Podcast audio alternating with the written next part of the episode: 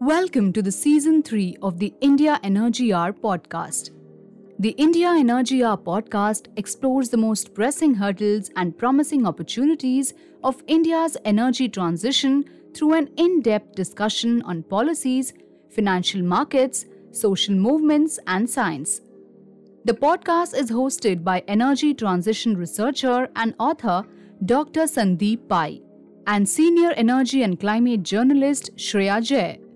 The show is produced by multimedia journalist Tejas Dayananda Sagar and is presented by 101 Reporters, a pan India network of grassroots reporters that produces original stories from the rural India.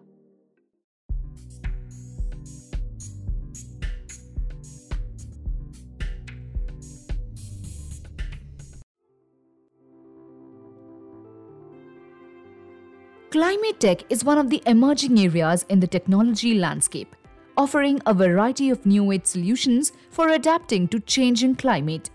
Largely unexplored, climate tech has the potential to empower even the grassroots sectors with the ability to forecast and adapt to extreme weather and unprecedented climate events. In this unique episode, we talked with Himanshu Gupta, the co founder of Climate AI who explained the various facets of climate tech, the emerging AI tools, and how he is deploying it in the sectors he operates. From agri to commodity supply chain, Gupta talked about the various tech solutions that AI can offer for safeguarding against climate risk.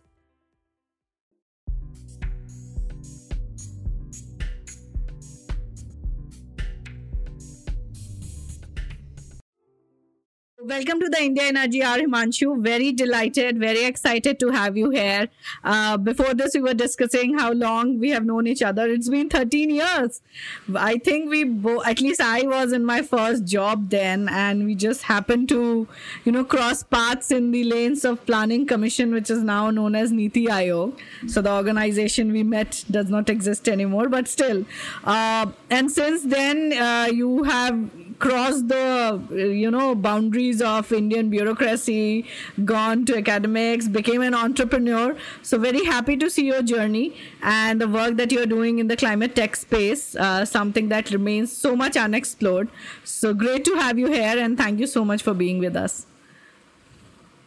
and of course, uh, Shreya, thanks for inviting me uh, to the podcast. Uh, I've heard great things about the podcast. And also, to your point, uh, we we started our uh, careers almost together in climate tech uh, 13 14 years ago. And i used to call us like uh, we were all both like uh, kids uh, back then from a career standpoint. And good to be connected and and to see each other's career evolve but also how the climate tech as a sector has also evolved in the last 10 to 15 years definitely. And and i think the best way to explain this uh, growth in this sector is through your own journey. Uh, you have had a very interesting journey. You're from some of the premier institutes in india and also in the states. Uh, why don't you tell us a bit about yourself? I think our listeners would love to listen about how a boy from Vrindavan went on to start a climate tech startup in the United States. Yes, and, and the reason I say boy from Vrindavan is uh, as your listeners would know, uh, grew up in a very conservative household um, and uh, in a very conservative town where uh, even now I, I'm still sure like uh, selling eggs and, and, and, and is banned, right? You can't sell eggs um, in the town uh, for obvious reasons. Uh, but the reason I w- wanted to mention Vrindavan is it's it's a it's a primarily a, a a religious tourism based uh, economy. And I did not know what uh, California was till I was 20 years of age. Right. And the first flight that I took in my life was at the age of 20 when I was coming to the United States for my internship. Um, and this was like a three leg flight.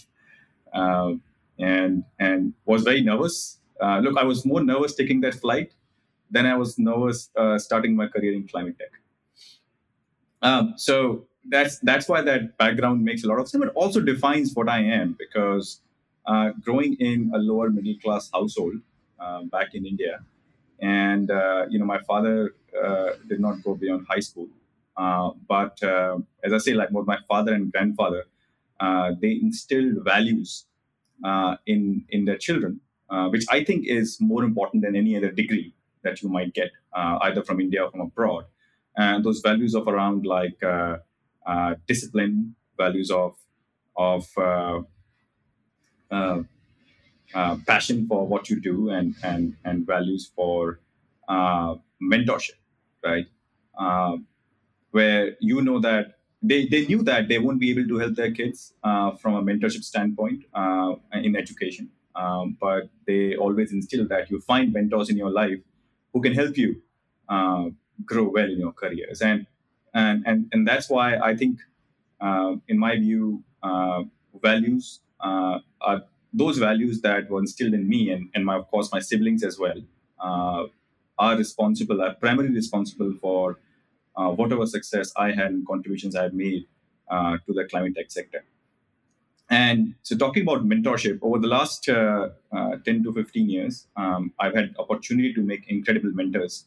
Uh, starting with uh, my first job out of um, IIT Kharagpur, um, and I call myself a recession baby. Um, so, so are like sure like a million millions of uh, students who were graduating back in 2008 and 9 call themselves. Um, and and and my first job after that was in in a French nuclear energy company called uh, where you know I was responsible for making smart grid products, uh, all the way from like soldering wires, chips, coding, um, and and and to like eventually selling those products uh, as well in the Indian market. And smart grids as a concept was very new back then. Um, so from there, uh, I can go deeper uh, in, in the later of the conversation. But then from there, I, I moved to Planning Commission, uh, started uh, uh, working with uh, Anil Jain, who also appeared on your podcast, I think a few episodes ago. And in the process, I got in touch with uh, Montek Singh Ahluwalia, we worked together on, along with Anil Jain, on Indian Security Scenarios 2047 project.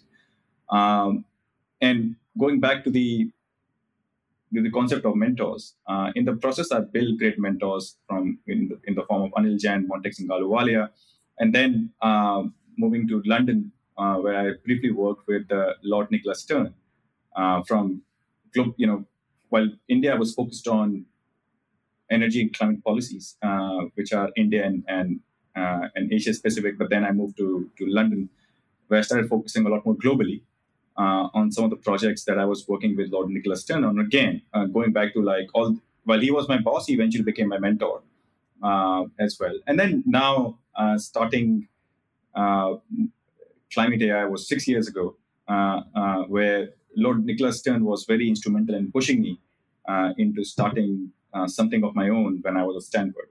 Um, so if I look at my journey, well, I can go into specific parts of my journey, but two or three data takeaway which I have is was like I talked about mentorship. So I always uh, make it a point to, you know, when I'm moving into new sector, when I'm moving into starting something of my new or uh, my own uh, or new initiatives, uh, I I look down as mentors can give me right advice. Uh, number one, and making mentors takes patience, takes hard work. Number one. Number two is the passion. Uh, I've always, uh, I've never been attracted by the herd mentality, uh, and so to say. Uh, when I was graduating from IIT, the herd mentality was to start your careers in investment banking uh, in Goldman Sachs, Morgan Stanley, just like a lot of IITs do.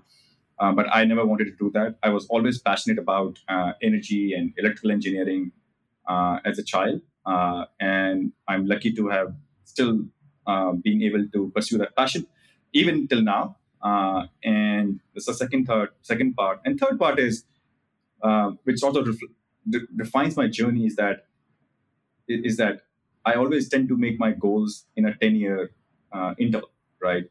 Um, so if I back in when I started working in planning commission, I did not know anything about policy. I did not know anything about economics, finance, but I had to contribute and eventually like uh, help my bosses and my mentors uh, make decisions.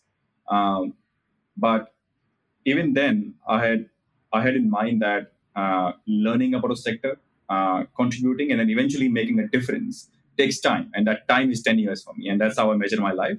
And fortunately for me, that has worked. Um, so uh, started in engineering, reached the highest forms of engineering, started in policy, reached the highest form of policy by working with uh, Vice President Al Gore in climate, uh, you know, in his private office, uh, and and that's again my job in uh, role in in climate AI when I launched this company, uh, where we are creating a new category called climate adaptation tech. Doesn't, doesn't exist, but I also know that that creating that category takes a lot of time, a lot of patience, a lot of hard work, and I've given myself ten years to do to do so. That's fantastic. I just have a quick follow up. Like, how was your transition from? I guess you're not you have not left tech. You're still doing tech, but like, how was your transition from tech to policy and then tech? Do you still do any policy work? Um, and like, it's always. I have also found. I have also switched thousand times my fields.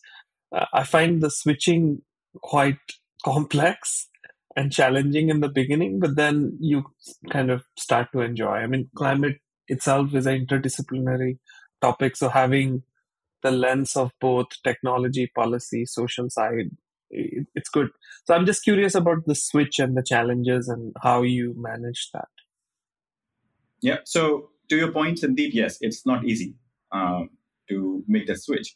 However, uh, in in my experience, what engineering and tech taught me is to think logically uh, about anything, and and and to me, policy is yet another like a logical outcome of the steps that any country takes.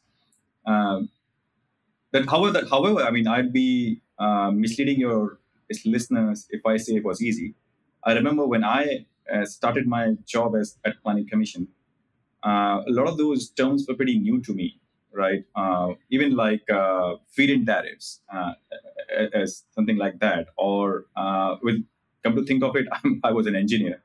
Uh, I could talk about chips and and, and C++ um, and and wireless communications. Uh, I could not talk about GDP and, and and its impact, like low carbon policy and and yada yada yada. So I still remember those days. Planning Commission office would start at 8:30 or 9 in the morning I would be there at seven in the morning. From seven to eight thirty, I would be just watching a lot of YouTube videos, learning. I'd be watching uh, lectures from MIT um, from seven to eight thirty about uh, uh, like one subject, let's say solar and solar policy. What's happening in solar and how do you understand solar policy first, first from first principles, right? Um, so that's how I would start, and then and I was a very curious person. I'm still a very curious person uh, in a lot of meetings which I would have inside planning commission. I would ask questions. I was not uh, afraid to ask stupid questions, and that's also like uh, an important thing. The moment you think about just asking start smart questions, then you are inhibiting your learning quite a bit. Um, so, so that was the second principle I had, uh, which allowed me to learn very quickly about policy making. And third, of course, being immersed. Uh, they say like if you are um, if you have to learn swimming, the best way is to like someone to push you into a swimming pool and to figure out how to swim. And that was my experience uh, working in policy in, in planning commission, where I had to contribute policy memos. The good thing was, again, what I brought to the table to planning commission was my deep understanding of the technology world. Uh, like how much time does it take to build a technology?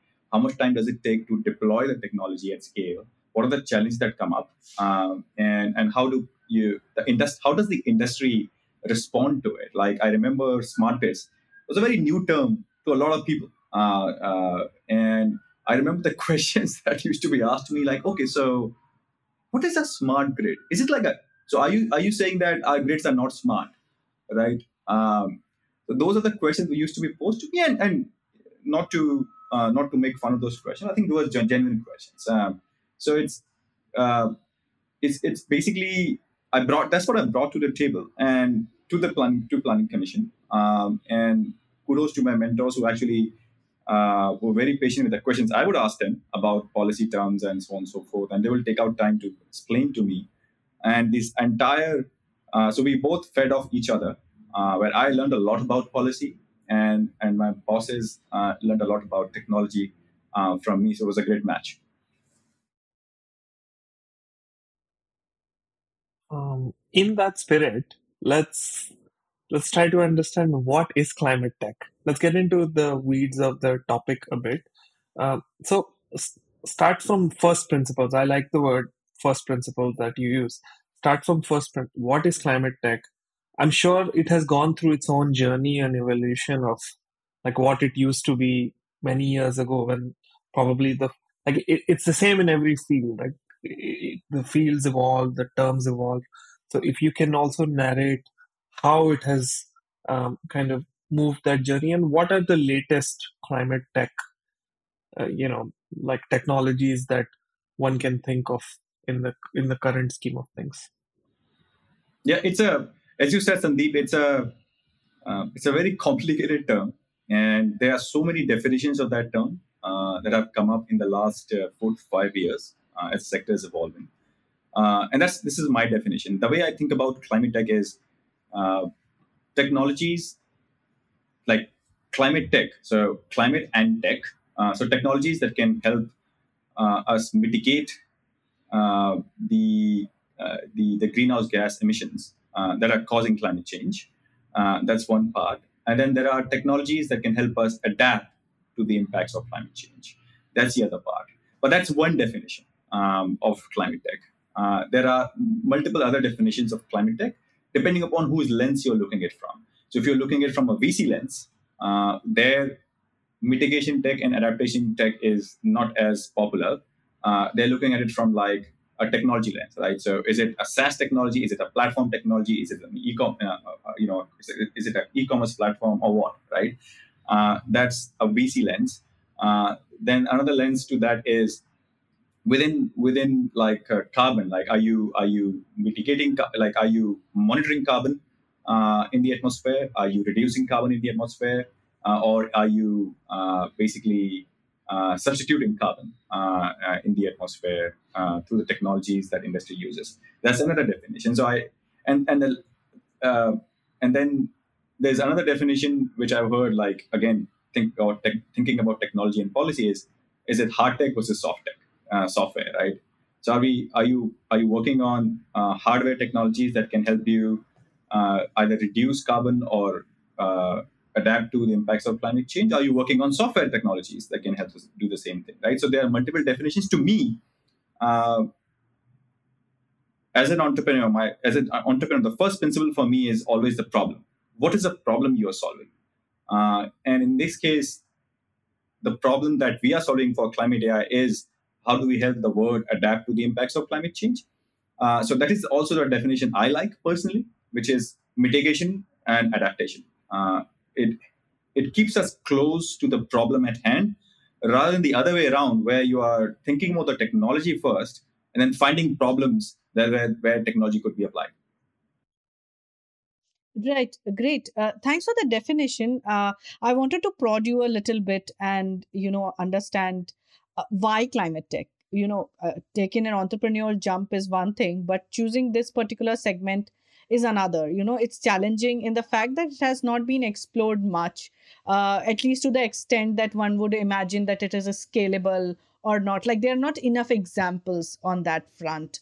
Uh, so why choose that? Because then it makes your jump double challenging. Yes uh, absolutely Shreya. it's a great question. Um, and what makes it even triple challenging is is the fact that i went from the government sector uh, after, after having spent four or five years there to starting something in, in, in Silicon Valley uh, right away. And I can talk about that challenge later on. Uh, but to your point, why climate tech, right? If you if it's, I think it's it goes back to uh, my roots in planning commission. Uh, there were a couple of trends that I saw there. Um, one was, if you remember, uh, we were working on this India energy security scenarios project for 2047 uh, which is how does India become energy independent uh, within 100 years of India's independence, right? And working on that project, so I was the lead modeler there, um, gave me a lot of high level understanding of each and every sector in India, all the way from agriculture uh, to energy to uh, buildings, um, telecom, and, and so on and so forth, on the demand side and supply side of, of climate change and and what are the key challenges coming up and what would it take for india to move to uh, complete energy independence uh, by 2047. And as part of that, of course, one of the pathways that we came up was uh, the low carbon pathway for India. Uh, and we, we used to call emissions as a byproduct of, uh, of an energy independent pathway, right? For, for multiple reasons that I can go into later on. So that was one. So I, I had a very, I got a chance to look at these sectors and the problems at a very high level. Um, uh, into and not just like high level, but also uh, from a quantifiable quantifiable high level, right? Um, so if India is growing at if India is to grow at seven percent or seven point four percent every year, how will these sectors grow? What do we need to do to in order to uh, ensure uh, a very smooth uh, energy transition? And the second part uh, was because of my background as a as a technologist. I always I was I was always very good at like uh, um, going deep into a specific problem. Uh, and that's what like the training in, as an engineer uh, uh, makes you. And so i remember those smart grid products like great it's great to understand the potential of smart grids onto the india's energy sector. Uh, but it's all also great to like dig, dig deeper double down and like and, and sorry zoom zoom in onto specific technologies that can create an impact and what would it take for us to develop uh, deploy and scale those technologies. Uh, so having those two perspectives, which is zoomed in perspective on a specific technology and zoomed out perspective uh, from a policy lens, uh, allowed me to understand the problems that are going to come up in every sector. And one common lowest common one lowest common denominator was uh, was climate. And if you remember, like uh, I, I, don't know, some of your listeners who have played with India and Security Scenarios project, there's a mystery uh, uh, there's a mystery uh, switch there, which I don't think I don't know where many people know about. Uh, and this was back in 2013 and 14. What I did was I created another scenario of what if uh, India's average temperature in India, as compared to 1850s, increased by two degrees, four degrees, or six degrees, right? And I use this. I just I just created that tool as a small switch. Not that it was initially part of the agreed upon project. I just did that. Uh, and the results actually shocked me as well as to if India's temperature increases by two degrees, uh, what will be the impact on the energy demand for buildings? As we all know, like the air conditioning demand goes up. Uh, what will be the impact on agriculture and the energy consumption there? And that to me was a big number. So I knew always that the, there's a big problem coming up. And, and some of you would also remember uh, back then we used to have discussions in planning commission around farmer suicides happening in um, in the west of India, especially with cotton farmers. Uh, so every for those of you who don't know, uh, for some of your listeners who don't know, like uh, every alternate year, uh, if there were a drought in the west of India and cotton cotton crops being very water guzzling crops, um, and and most of the cotton farming in India is still rain fed, is based on rain fed irrigation many of those farmers will start committing suicides. Uh, and this was a big topic of discussion back in 2012 and 2013. I don't know now, but used to be a big. So, so there was a humanitarian cost of climate change that we were seeing. Uh, and then there was the, of course, the economic cost of climate change from the tool that I built. So I knew it's a big problem coming up. The question is, do we have the technology to solve this problem? And, and that's where uh, at Stanford University, I found my co-founder.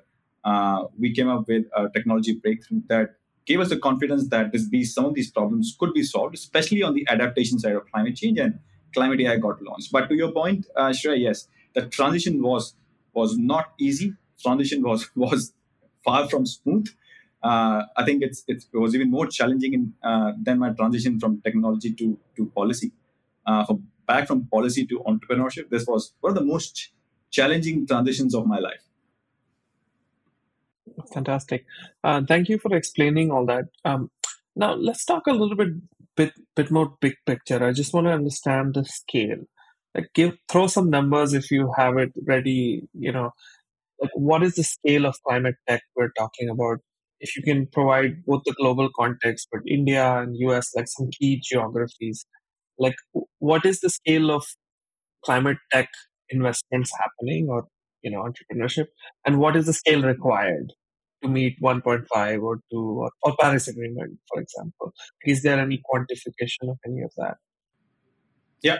So um, um, again there are two ways of quantifying it. Um, one is of course uh, the policymakers way and the second is the entrepreneurs way right?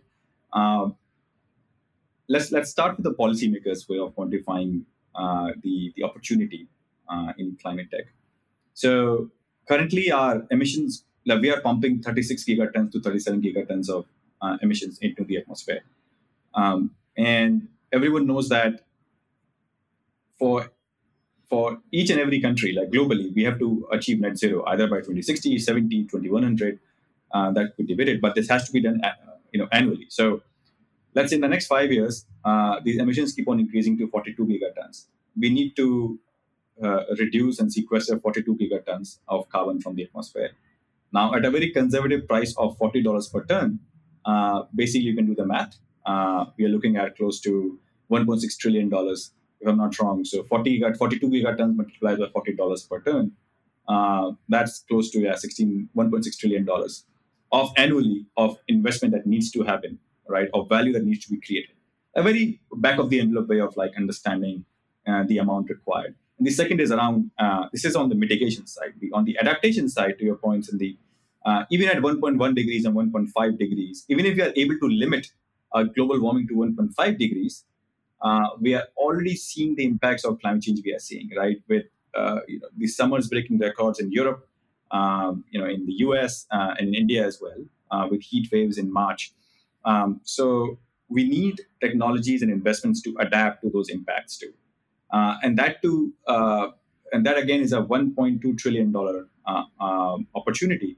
And again, it's a back of the envelope calculation, and from a policymaker's view, because every year there's 1.2 trillion dollars of losses happening of in supply chains because of extreme weather, right? So if you basically want to reduce those losses, but also create more value, uh, this is the minimum you basically uh, an opportunity that exists now the opportunity could be even higher in adaptation right so that's you can you can think about the scale um, of of uh, opportunity that exists in the sector. And i think there'll be at least uh, 100 unicorns that would be created over the next 30 years to, to basically deliver on this opportunity uh, that exists. Now from an entrepreneur standpoint we, we, we like to look at things from a very um, bottom up view. Uh, and so if we solve a specific problem, um, what is the value of that specific problem to be solved for a specific customer or a client? Um, and, and how much of that value in an entrepreneur is able to capture, right? Um, so, for example, like, uh, with climate AI, we have seen that if uh, out of those, you know, let's say we are solving, a, uh, we are helping food uh, food companies uh, both monitor as well as reduce the impacts of climate change on their food supply chains. Uh, and we have seen that with based on the existing contracts that we have with food companies globally, and we multiply them with uh, the number of food companies and agriculture companies we can work with, uh, and then you further scale that to the number of um, energy companies, manufacturing companies that are going to have similar problems or already having similar problems. We look at this as a $93 billion opportunity, market opportunity for climate AI alone uh, in helping companies adapt to climate change. That's a very entrepreneurial view of like which is bottom up based on number of contracts, number of customers, um, uh, but then there's a top down view too. I also wanted to understand, you know, from a company perspective, what is the scale of your operations? If if I were to understand, uh, you know, how many people on the back end do you have? How many people do you have on the field?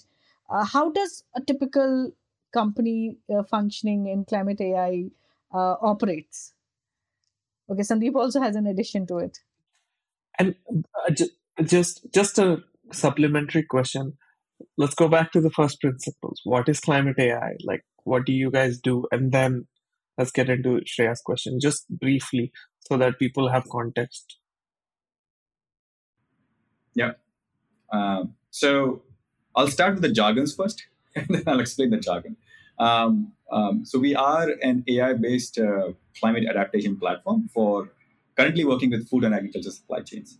Uh, so what that means is, first, we, we use AI to predict risk of heat waves, wildfires, droughts, hurricanes at any global location from two weeks out to 20 years out.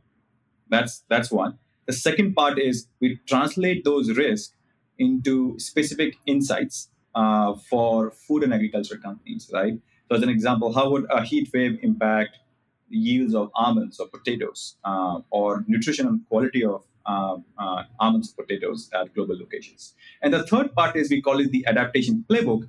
What can companies do to reduce those risks um, uh, as well? And this and this could be anywhere from like uh, uh, moving to new locations which are coming up for growing specific crops due to climate change. This could also be working with existing farmers on making them more resilient to climate change uh, or, or, launching new seed varieties in some markets and so on and so forth. So, and that's the adaptation playbook as we call it. And in this process, uh, as companies deploy these adaptation playbook, that leads to both uh, them becoming more resilient, uh, their farmers becoming more resilient, but also creates a big market opportunity for them. So we call it like the business case for climate adaptation, where if every one dollar you invest in climate adaptation, leads to basically anywhere from $10 to $15 return on investment in, in, in near to midterm for the companies that we work with. So right now we work with close to uh, 45 global brands in food and agriculture. Uh, and of course, there are some in manufacturing too. Uh, so all the way from um, ITC and, and Aditya Birla Group and UPL in India uh, to uh, Suntory in Japan, which is their largest um, beer and, and, and beverage brand. Uh, to uh, many European companies like BASF, Syngentas of the world, to a lot of American companies where we started. So if you were to open your refrigerator in the US, uh, you're based in North Carolina, Sandeep.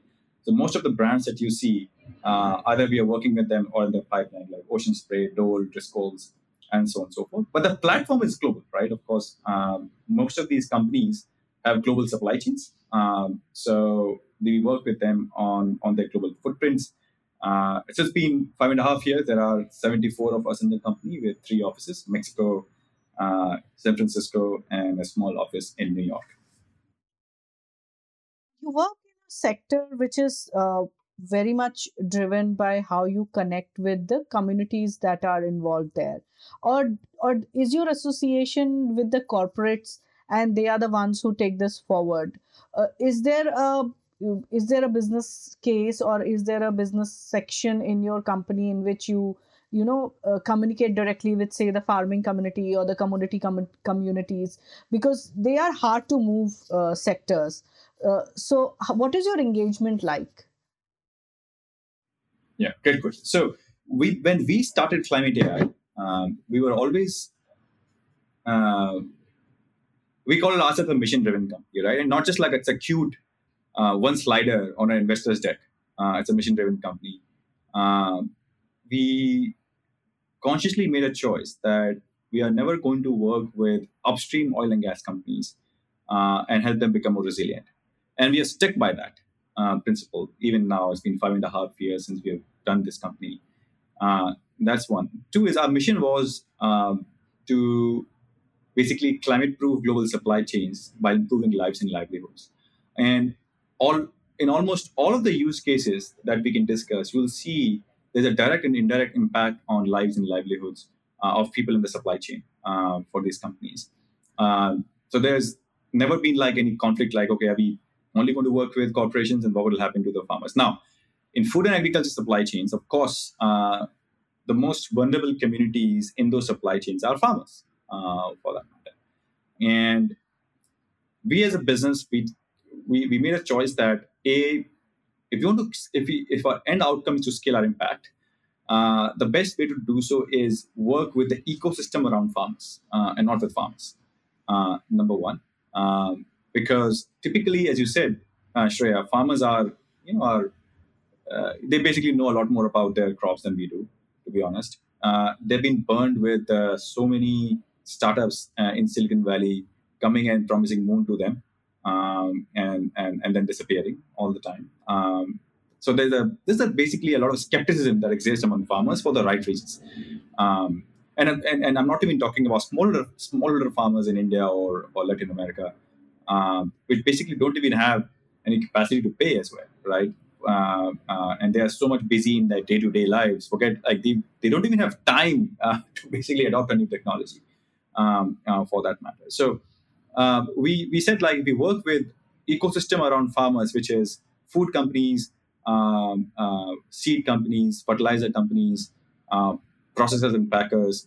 Uh, not only we can create impact with the food companies, we can scale our technologies with the farmers as well. So let's say a, a typical food company will be working with close to uh, 10,000 to 100,000 farmers globally. Um, and, and because their agronomists have trust uh, with the farmers, uh, what happens is in the first uh, two years, these food uh, companies are testing our technologies uh, internally. and, and if they see value in it, then they say like, okay, now we can deploy these technologies with with the farmers as well because vetted and coming from them. So it helps us get scale and break that barrier of trust uh, with the farmers too. So that's our now we are basically uh, so as I said, we work with 40 to 45 food companies. Out of those, at least five of them have deployed our platform with the farmers they work with too, and it creates a win-win scenario for them for both of them where. Uh, if farmers use those technologies, they become more resilient. At the same time, food companies get more reliability in their supply chains. Uh, if farmers become resilient, uh, so that's one. The another example of that would be uh, it's a big problem in the US, uh, which is uh, the we call it like rebuilding your houses after hurricanes, uh, right? And typically, what happens is uh, after a hurricane has struck, people's roofs are blown blown off, and um, uh, like the way it happened in in Florida last year due to Hurricane Ian, um, and so suddenly the demand for building materials spikes up right? So you have seen like you, you, will see like you would have seen videos, YouTube videos of queues of people lining up outside the retailers, uh, but uh, and, and and going back empty-handed because there's no material left. It could be the material could be roofing shingles, could be cement, uh, could be mats, right? Uh, so we had this company that come to us and said like, hey, can we use your platform to help optimize our sales inventory across uh, those multiple regions in the US uh, based on the hurricane risk. So if let's say there's a high risk of hurricane impacting Florida, so can we have more inventory to in, in Florida two three months out? Uh, and if that happens, then not only that that uh, that building materials company gets more revenues uh, because of it, but also they help their customers, which are pretty typically house owners, rebuild faster uh, as well. Uh, they have enough material at the right place. So that is also like during Hurricane Ian, uh, you know, we helped this company generate $15 million in revenue, additional revenue in one season alone. At the same time, uh, uh, they didn't have any queues outside outside of the retailers because there wasn't a material available for everyone, right? So this is the pattern of the use case that we have um, across all the companies that we work with. That there is a direct and a very tangible uh, direct or indirect impact on the communities. Right. So, I mean, Himanshu, uh, this is again a very maybe a very basic question. Um, like the most important contribution that Climate AI is making here is predicting the changing climate, right? Be- between two weeks and uh, like 20 years, you said, I think. Uh, and because of that predictive power, companies, organizations, the ecosystem is able to, you know, put, I mean, gather their resources to use it efficiently. Is that is that a correct understanding of climate AI, or uh, maybe there's something else? Yes, absolutely. So, predicting the changing climate, but also predicting its impact on specific uh, crops, commodities, um, or assets as well. Because, as, as an example, um, you know, almonds and, and pistachios are two close cousins of each other. Well, almonds are as a crop are very sensitive to drought risk. Uh, pistachios are not. However, pistachios are very sensitive to heat risk in the winters, while almonds are not, right? So it's also important to understand, but companies know, want to understand like, hey, this is great, you can predict there's a heat wave coming, but what do we do about that? Why, why should we care?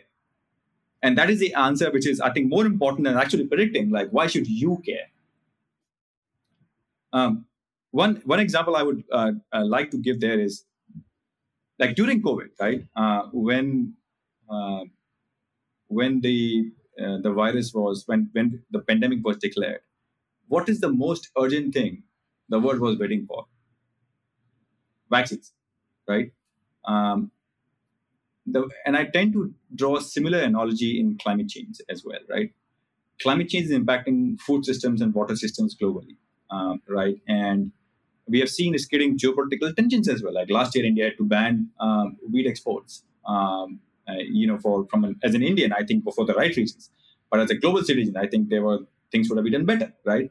So if if climate change is impacting food systems and water systems, the vaccines, uh, you know, uh, in this case would be your climate resilient seeds for farmers, right? And and and typically, um, this is our, in fact, this has been our most uh, uh inspiring use case that inspires all of us, even to me, even now, which is how do we help seed companies launch climate resilient seeds faster to the market uh, and to the to the farmers. Uh, and one example of that is, and, and and and before I go into the example, and that to me presents a really big opportunity for individual countries, uh, including India, to become, let's say, a food manufacturing hub or seed manufacturing hub. Uh, one peculiar example of that is uh, we, uh, as you all know, like if some, all of you are aware of the Tomatino festival in Spain, right? Spain grows a lot of tomatoes, period. But because of water issues, it's become more and more difficult to grow tomatoes in Spain. Um, and what, uh, and then of course Spain is getting hot too, right? So a lot of seed companies, and to me it was baffling. Many seed companies producing tomato seeds for farmers in India, they would they would produce those seeds in Spain and export them all the way to India, right? And now they are seeing uh, those impacts because like one year they are falling short uh, of their seed production, one year they are like 200 percent their seed production. So they so they they want to work with us on where else can they grow tomato seeds uh, and and and and how and, and how can they launch those seeds faster? Because a lot of farmers in, in, in India are suffering, right? I mean, they, they, they can't produce heat tolerant uh, tomato varieties for farmers in India. Then, of course, uh, you know there are both economic as well as humanitarian challenges, as we discussed in the podcast earlier. Um, so, a typical process of launching a seed takes 10 to 15 years in the market, very similar to launching a vaccine or a drug trial uh, or a drug. And in this 10 to 15 years, two to three years is basically about uh, conducting, like figuring out locations and conducting trials where, and coming to a conclusion that these are the locations where, where we should actually be start you know, uh, setting up our research centers and, and, and think about uh, producing these seeds. So uh, the way it happens today, these seed companies are sending teams of four to five people globally, uh, and those people are setting up camps, quite literally, um, collecting a lot of soil data, water data, uh, weather data, reporting it back to the headquarters. And then they decide that um, after two or three years, that this is a location where actually could be a new growing location for tomato seed. Uh, a, uh, already two three years have passed. B, uh, each of those uh, camps or like those teams consume half a million dollars uh, to do so. And C, even then, this analysis is based on historical data because by the time they launched uh, tomato seeds into the market, climate would have changed already or new pest pressure would have come up.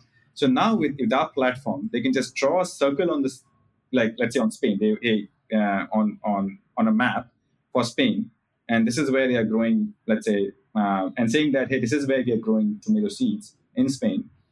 The platform will automatically, uh, basically, figure out in the history what led to high production of tomato seeds in Spain, what climate conditions, water conditions, and soil conditions, will roll the clock forward 10 to 12, 20 years, uh, and then pattern match uh, using machine learning what all areas are coming up uh, for doing so, for growing that particular seed, right? Now, in this case, we told this company, like, why are you like producing in, in Spain for India when you can produce in India for India?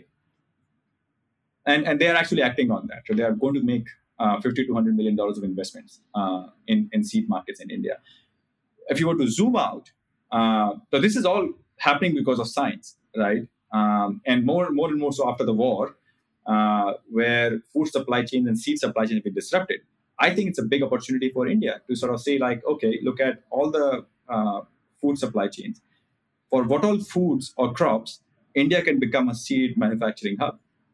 And it'll be a better, to, to, to, to us, it'll be a better uh, livelihood opportunity for, for farmers than growing crops. And the reason being because seeds are a high value item versus crops. Uh, so farmers can get paid a lot more for growing the same amount of crops for seed production than for crop production.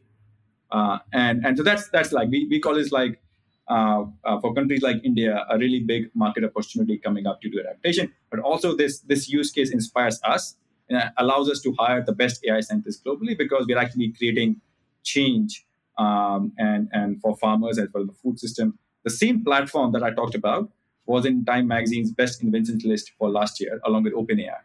Uh, and this platform has been deployed across 60 countries, 30 plus crops, uh, and has created an impact for close to uh, 2.3 million farmers. So Himanshu, correct me if I'm wrong, but it's a it's a it's like a different kind of. I mean, you use the same technology, but you create different platforms based on uh, the the use case or the user's need. Um, but one question I do have, and I mean this this probably speaks to the power of AI and remote sensing and like all the machine learning stuff. But do you have geologists on the ground? And I mean, this is probably a basic question. Uh, do you like? I'm, I'm just getting into the methodology. I mean, do you only use like the satellites and stuff, but or you send your geologists and both kind of complement, or is it uh, all the tech stuff? Maybe this is a basic question, but it's out of curiosity. Yeah, yeah, yeah. I think you're you're you're onto something here, Sandeep. Um, uh, geologists, in case of agriculture, are, are known by the name of agronomist, right? Well, geologists are very good at like uh, just conducting a lot of research on on rocks and figuring out their chemistry. Um, agronomists are very good at like figuring out right. the chemistry. I meant agronomists. I mean geologists. I mining mode, but I meant the same. Yeah. No, I understand. Yeah. Um, so so we have uh, three PhD agronomists on staff. Now, to your point, we don't send them um, to multiple geographies uh, and on the ground. And the reason being, a because we uh, we don't need for our work, uh, we don't need to give like you know a, a centimeter or meter by meter predictions, right? Um, we are giving predictions for a specific region. The region could be, let's say, a 25 kilometer or 25 kilometer at that resolution, uh, a lot of those soil maps are available globally, right? Uh, which we can tap into. Like from there are databases from Food and Agriculture Organization that are available that we can tap into. So we have over the last six years we've collected a lot of that data. Uh, number one. Number two is um, we work with a lot of food companies who have their agronomists on the ground, right? And they are like very like there are agronomists which are focused on I don't know Maharashtra, and there are agronomists which are focused on Gujarat right? And they they've assembled know-how and expertise for the last 20, 30 years.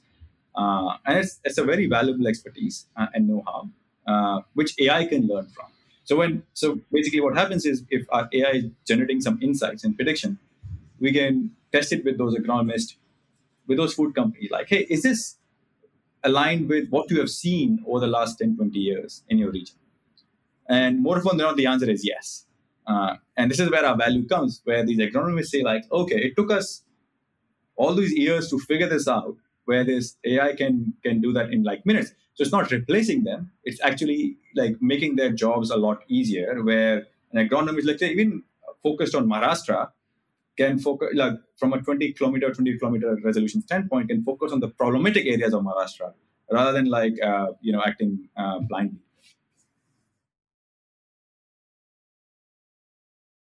The whole business as a whole.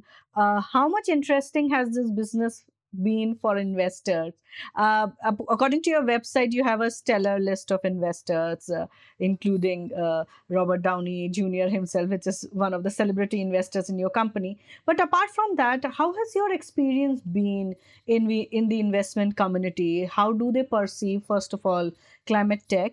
How challenging or you know easy, difficult was it for you to raise funds for a company such as yourself. Uh, give us an overview on that front. Yeah, I.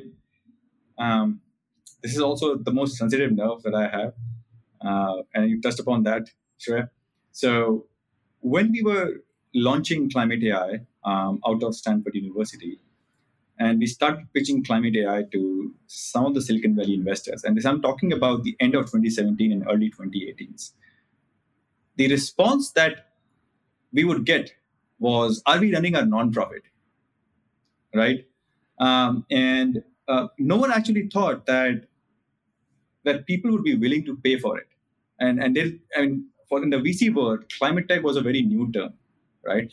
Uh, to to an extent that if you remember in 2019, I wrote uh, my own blog on on on climate tech. Uh, was the first, I think, was the first ever blog on how do you define climate tech and and and and and and how do you can you separate that from adaptation tech, mitigation tech, and just to educate VCs. So we have done a lot of education among VCs uh, in globally, more so in Silicon Valley, around why climate tech is a big opportunity for you. So uh, in early 2018, uh, basically, like we had a hard time fundraising. Uh, to an extent that I remember the first person that we hired, first engineer, both me and my co-founder Max, uh, we, we one night we were we you know after the dinner uh, we were talking to each other like great we have this one engineer who's accepted our job offer and we are going to pay him $7000 per month. Great. But then we have no funding. Uh, and and we said like how much do you have in your savings account? How much do i have in my savings account? We said like both of us had jointly $15000 in the savings account. Our own savings account right? And doing an mba is a very, is a very expensive proposition anyway um, uh, so we basically like uh, both of us kudos to my co-founder as well were like pretty risk taking um, we had just $15000 in a savings account we agreed to pay $7000 to an engineer per month uh, based on that um, but then what happened is a lot of our professors from Stanford trusted us. They trusted us, uh, believed in us not because of the technology or not because of uh, the sector. They believed in us because of us, right? As students, like students who have they had seen perform really well in the class, uh, and and they knew that whatever we would do, uh, we would would become great entrepreneurs, right? Doesn't matter what sector and and what company we do. So that's how we got our first angel financing uh, from a professor at Stanford. Otherwise, it was very difficult time to raise financing uh, in Silicon Valley. Uh, and then after that, like see how much the sector has evolved. Um, last December, uh, like we all know, it's, it's not a good time to fundraise uh, for entrepreneurs globally, and, and not just in climate tech, like in any sector, except for if you are in Gen AI. Uh, it, it's not wasn't a good time. So I was preparing for uh, to leave for my holidays. Uh, my wife and I had planned to go to Italy. Uh, was last December. I received a call two weeks before that from an investor who actually knew all two of our board members. That hey, we have conducted diligence on you guys. we have talked to some of your customers already, and we have been tracking you. We want to preempt your Series B uh, so some of those for, for your listeners who don't know preempt, what does preemption mean? Preemption means when, when a VC fund comes along and says that we don't want you to go out to the market and raise uh, because we really like the sector, we really like the technology, we really like the company, uh, and and here's a term sheet for that. So it's it's, it's a win-win for both the parties because uh, fundraising takes a lot of time of a, out of an entrepreneur's life. The time which could be basically well spent on building the business. And so before leaving, uh, on 24th of December for uh, for our holidays. I had to I was signing a term sheet. Like to see how the sector has evolved in this four four and a half years from actually, you know, uh, getting the feedback that hey, are you running a non-profit, uh, to an investor coming along and saying that we don't want you to raise in the market and here's our term sheet and sign it. Uh, so it's been it's been great to see uh, how, how the sector has evolved and and now uh, I also do some angel investing myself. Uh, I've invested uh, in a few um, climate tech companies as well. That's great. Uh, you know, uh, globally and even in India as well, the VC universe has been open to such ideas, and and that that, that that's great. are you looking at the private equity investors as well? Would you like to get some investors on board, or your model as a company you would do not want to i'm asking this because i want to understand what are variety of investors interested in a company such as climate ai yeah so one is um, as an entrepreneur it's very important to have a clear conviction uh, and a clear long-term conviction in a business in climate tech uh, while I, I, can't emphasize the importance of this statement uh, we are not like any climate tech entrepreneur, whether you're doing a carbon uh, in, in carbon or you're running like a battery company, um, you need to have a 10 year view. And you need to ensure that your investors align with that 10 year view because you're not creating a Monday.com, you're not creating a Slack, you're not creating Twitter in here, right? Which is going to see that exponential exploding growth in user base uh, within months. Um, so, and, and, and, and, and which sort of is a good segue into your your question, Shreya, like uh, the various categories of investors, right? Typically, private equity investors uh, are useful when uh, you know the business has hit 10 to 20 million dollar revenue mark. You have a very predictable sales motion. You're you know close to 100 to 200 customers, and now you see like the value could be created by introducing more efficiency and processes in the business because startups are very are very much chaos, right? Um, so if if an entrepreneur thinks that a lot of value could be created by introducing a lot of like discipline processes uh, and running your company like sort of big companies, um, one and then two is once you have done that, then private equity capital can help you like just scale that, right?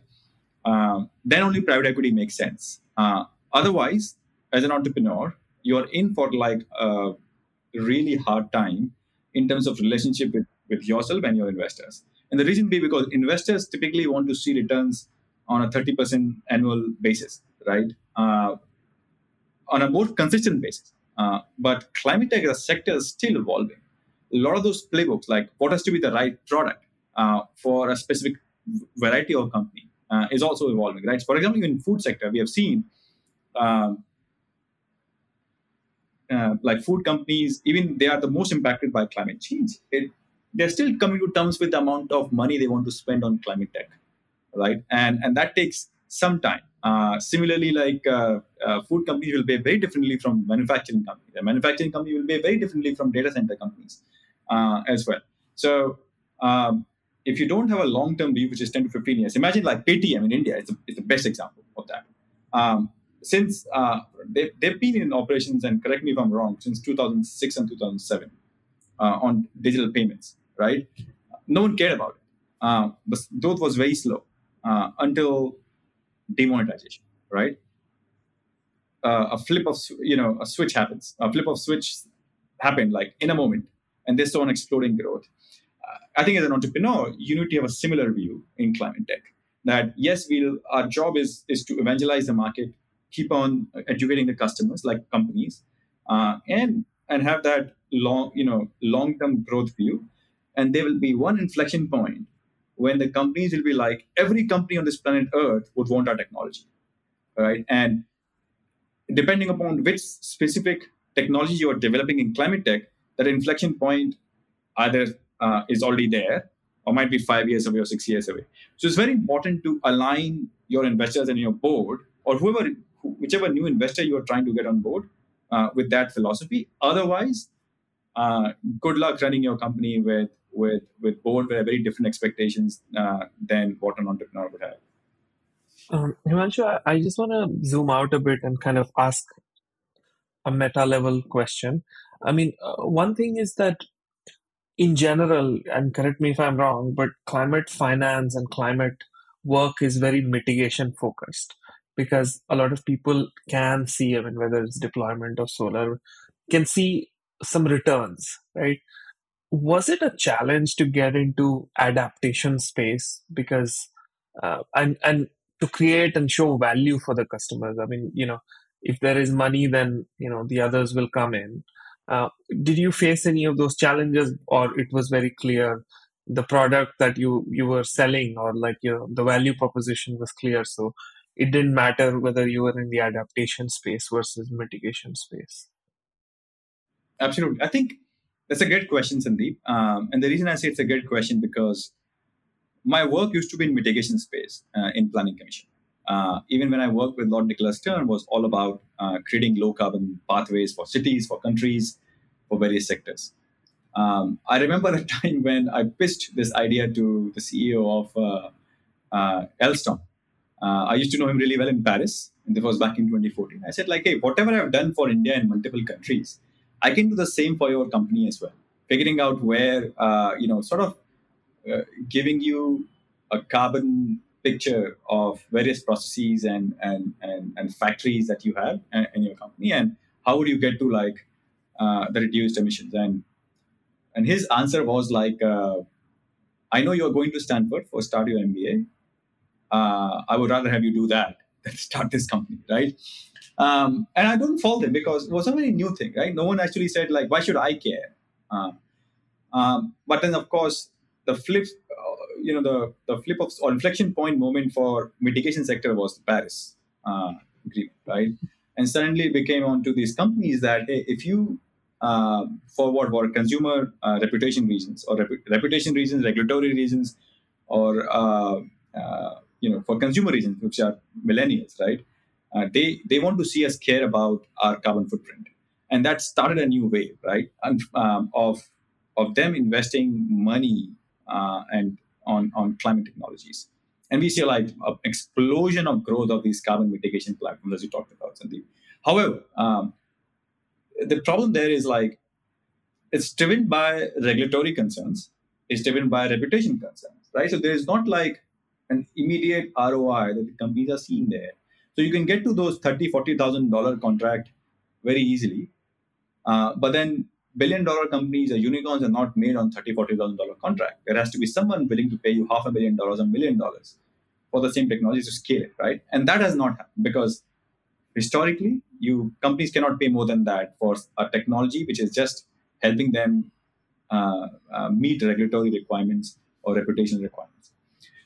Uh, that brings us to adaptation. Uh, we started food and agriculture. In our case, the problem was already there, right? In mitigation, the problem was was basically defined by Paris, right? Hey, companies need to define their net zero.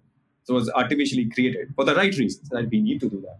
In adaptation, the problem was already by happening in Mother Nature, right? Uh, where if you, I don't know if you remember, but uh, uh, last last year there was this Pacific Northwest heat dome event uh, where temperatures in Vancouver, where you did your PhD, uh, crossed 52 degrees Celsius, uh, and the entire town was like basically a, a you know we call it like a cook stove, felt like a cook stove, right in the middle of a cook stove uh, so in three days alone, if you are a food company, water company, energy company, uh, or even like a data center, uh, you lost uh, uh, nine billion dollars just in three days if you have operations in the Pacific Northwest. So in our case, the problem was always there.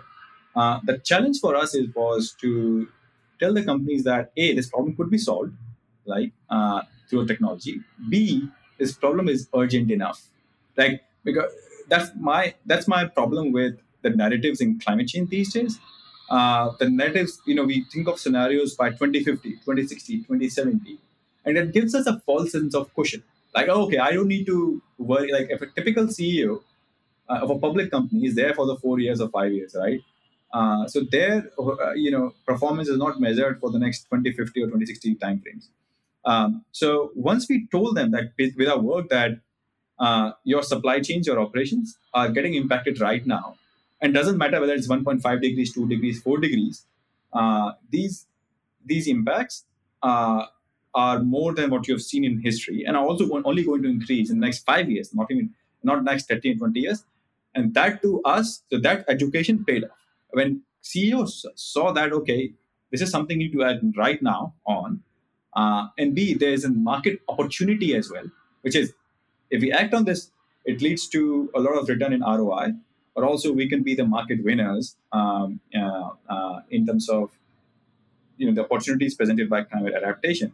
And that is the inflection point for us which we think is coming this year and next year uh, where you see like world economic forum is also going to make adaptation as a priority agenda for next year as we are on this uh, topic i want to push a little further and ask uh, you know the the current projects that you have uh, seem to focus a lot on you know developed countries if i may say so. How much of acceptance for climate tech solutions climate tech models would be say in least developed countries or developing nations which would be in the first line of impact you know from climate change. And and are not that prosperous enough to look for instant solutions urgent solutions as you mentioned and and to prepare in advance uh, and it would lead a huge amount of investment into their infrastructure into their planning not only just at corporate level but at government and policy level as well. Uh, what as a businessman as as someone who offers climate solutions what do you think of this uh, catch 22 situation so um, as i mentioned like our platform is global um, and uh, And the companies that we work with also have global footprints and global supply chains, right? So, for example, we are working with uh, a company by the name of uh, MGK. They're based in Tanzania, and and that's where they are growing uh, their crops. Uh, but then the parent company, uh, Sumitomo Chemicals, is a Japanese company with global footprints, basically. Um, um, so indirectly, we're already working with with uh, in, in developing countries and least developed countries, uh, uh, for that matter. Um, however, of course, the affordability is a big question, right? Now, we work when we work with global companies, even if we deploy technologies and platform in developing countries, affordability is never a question, right? They can they can pay for it. Um, but however, to your point, um, affordability becomes a challenge when you start working with the partners who cannot pay as much uh, for for those solutions, right? Um, and so this has been uh, always been on top of our mind. And so, as an example, this year we have started uh, discussions with African Development Bank on how can we partner with them um, on the Feed Africa campaigns that they are running. Right? I mean, after after the war, uh, most of the food supply chains uh, have been disrupted. Like I'm talking about Russia-Ukraine war. Um, and many of the smallholder farmers in Africa uh, were dependent on the seed supply chain coming from Ukraine.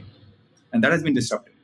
So, and then many of these African member states uh, were also dependent on imports of wheat uh, and canola and, and some of those uh, vegetable oil crops from Russia and Ukraine. Uh, so there's suddenly a question of food security. Uh, there's suddenly a question of livelihood security. Farmers cannot get access to seeds for what they grow. Uh, so all these member states have come up with their uh, Feed Africa or like food security initiatives, and and we think our platform can help quite a bit in helping them figure out what crops can you grow locally, and then what crops. Um, and how can you monitor and optimize the yield of those crops as well every year? but then we are hoping that the funding will come from African Development Bank, but the platform will be deployed with the farmers without with no cost for them. Similar stuff uh, we have in Latin America too. Um, and uh, last year, I think when I met uh, um, uh, uh, Miss Sitharaman in, in DC, um, Washington, and she was here, we talked about a similar model, like how can we work with Ministry of Agriculture in India, uh, and and and where some of that funding could come from um, from World Banks and the likes, uh, or from local. Uh, mind you, like India has uh, basically is, is, I don't think is in, so India is is uh, is between now uh, developing countries and developed countries now. So India doesn't need uh, any help from any other country or development agencies. is like pulling together the right resources and deploying it. And to an extent, that some of the engineers that we that work with us they left jobs with uh, you know million dollar like quite literally half a million to a million dollar annual paying jobs with google and facebook to work with us uh, for impact reasons um, and if if need be let's say if, um, if uh, prime minister's office in india or wherever were to tell us that hey for farmers in these are the right uh, fpos we call them um, in india in cotton that uh, your technologies could be very helpful we don't mind deploying giving that technology for like free uh, as well uh, to those farmers if need be. But again, the, the our one caveat is uh, there has to be someone uh, responsible for deploying um, as well as monitoring the use of the technology, right? Uh, typically, otherwise, what happens if you get something for free, then it's for free, right? And no one cares about like whether it's being used and how it's being used and training the farmers and so on and so forth. But otherwise, we don't mind doing this uh, for free. But uh, by the way, we are already working with three companies in India, like ITC and uh, UPL, um, as well as uh, uh, Aditya Birla Group. That's great. Uh, it, it, was. It, thank you for covering all all aspects of it. Uh, uh, I think we kept, covered almost everything that could have uh, we possibly could have thought of. from on your end, I wanted to ask. You know, from your conversing with you as i understand is that you have a decade type planning like you plan for 10 years what is your plan after 2030 then uh, when climate ai is like 10 years old uh, what is your plan so great question. So this could be uh, it's open uh, right now. Um, as I said, like uh, there would be at least 100 unicorns that will be created in climate tech, right? Um, so maybe I might start something new in climate tech uh, post that. But this time the transition would be as painful as it was uh, when I started Climate AI, right? There's so much of funding already available. I'll have I'll be a second time founder, and statistics say that second time founders are more likely to create unicorns than first time founders. Uh, that's one route. The second route uh, could also be um, I have this deep desire to come back to India, um, in this time in a policymaker role, and because I, I think that uh, uh, climate is going to be has, there has to be a separate ministry on climate, and not just because it's it's a big concern for India, but also I think it's a big opportunity for India to go out and, and you know and, and, and basically uh, be more aggressive uh, in in the climate negotiations, uh, right? And um, and it's also a big economic opportunity for India as well. So uh, if if there is no one can predict what will happen in the next eight to ten years, but uh, if there are some right channels, I might want to come back to India as well in, in the policy making role, especially after my exposure globally. Uh, uh and I think I could contribute a lot uh, to India. And third, which is again the only thing is, of course, now I'm married, uh, so it's not easy. Like I was living in my suitcases until 2017 when I got married. Like, so if you tell like, hey, there's a new opportunity coming up in in Spain, I just like pack my bags and go to Spain. Now it's not possible, right? Um, so we'll also have to see like how that dynamics plays plays out. But my wife is also an entrepreneur. Uh, she's she's doing a lot of work in fintech, uh, fintech. Uh, so we'll see how that pans out, and um, and if not anything, you know, we I might decide to uh, move in a global climate role uh, either with UN or somewhere else. But so options are still uh, uh, we're very much open, uh, and where we see, let's see where life takes us. But as you said, I, I like to plan my life for 10, 10 years time yeah and amen to all of that uh, may what all you plan comes true. So and thank you so much for talking with us. Uh, first of all best of our wishes to the entrepreneur couple. And thank you again for talking with us. Uh, this was uh, you would not believe one of the first episode where we delved so deeply into climate tech and uh, you did it so beautifully. Thanks again uh, for coming here and talking you know unfiltered and giving us you know you gave an overview in such a simple language so thanks again for it. Yeah i also wanted to jump in here and and thank thank you himanshu for sharing you know your perspective on tech policy entrepreneurship. This dance is very important to save the climate crisis and i think you are one of those polymaths who have dabbled in every space so you can speak speak from the pains and the highs of every space. So I really appreciate your time as well. Of course, and, and thanks for having me here and and uh, and great questions. I I hope uh, your listeners benefit. I know like uh, uh there is a burgeoning climate tech climate tech community in India, um, uh, and uh, happy to be of help with my experiences. it's been pretty intense last four years. I hope uh, uh, so. In whatever way I could help, uh, but also like you're running a great program, both of you. so um, and of course, as I said, uh, Shreya and I started. We were kids in in, in our you know in our career in climate tech. So it's good to see each of our paths evolve uh, in, in, in similar and yet different ways. And that cross again, thanks to this podcast. Thanks to this podcast. Thank you. Thank you for listening to the India Energy Hour. Subscribe to this channel to never miss an update.